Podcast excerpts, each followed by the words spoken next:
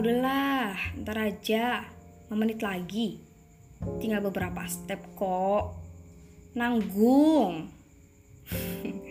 Halo, Assalamualaikum warahmatullahi wabarakatuh. Buat kamu, buat aku, yang masih entar-entaran buat ibadah karena tugas yang deadline-nya nggak satu menit kemudian atau satu jam kemudian tapi besok, please deh, dalam rangka apa dan kenapa? Menuntut ilmu atau kerja ya emang sama-sama keharusan. Tapi jika ditilik dari prioritas, yakin urusan dunia jauh lebih penting daripada melaksanakan kewajiban sholat yang dibatas beberapa jam atau menit untuk menyelesaikannya. Ada satu hal yang pasti dalam sela-sela kegiatan apa pun yang kita lakukan. Apa itu? Ajal. Kematian. Seberapa nyesel kamu kelak ketika penundaan kepentingan akhirat menjadi batas umurmu, yang kemudian digantikan oleh sekumpulan orang yang menyolatimu di depan. Satu menit, beberapa detik, kita akan pernah tahu dalam kondisi apa kematian membunuh umur kita.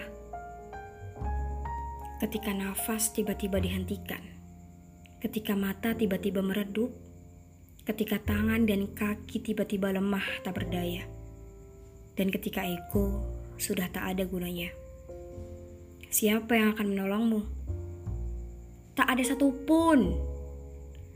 Bahkan uangmu, makananmu, dan peralatan kesayangan tak lagi perlu.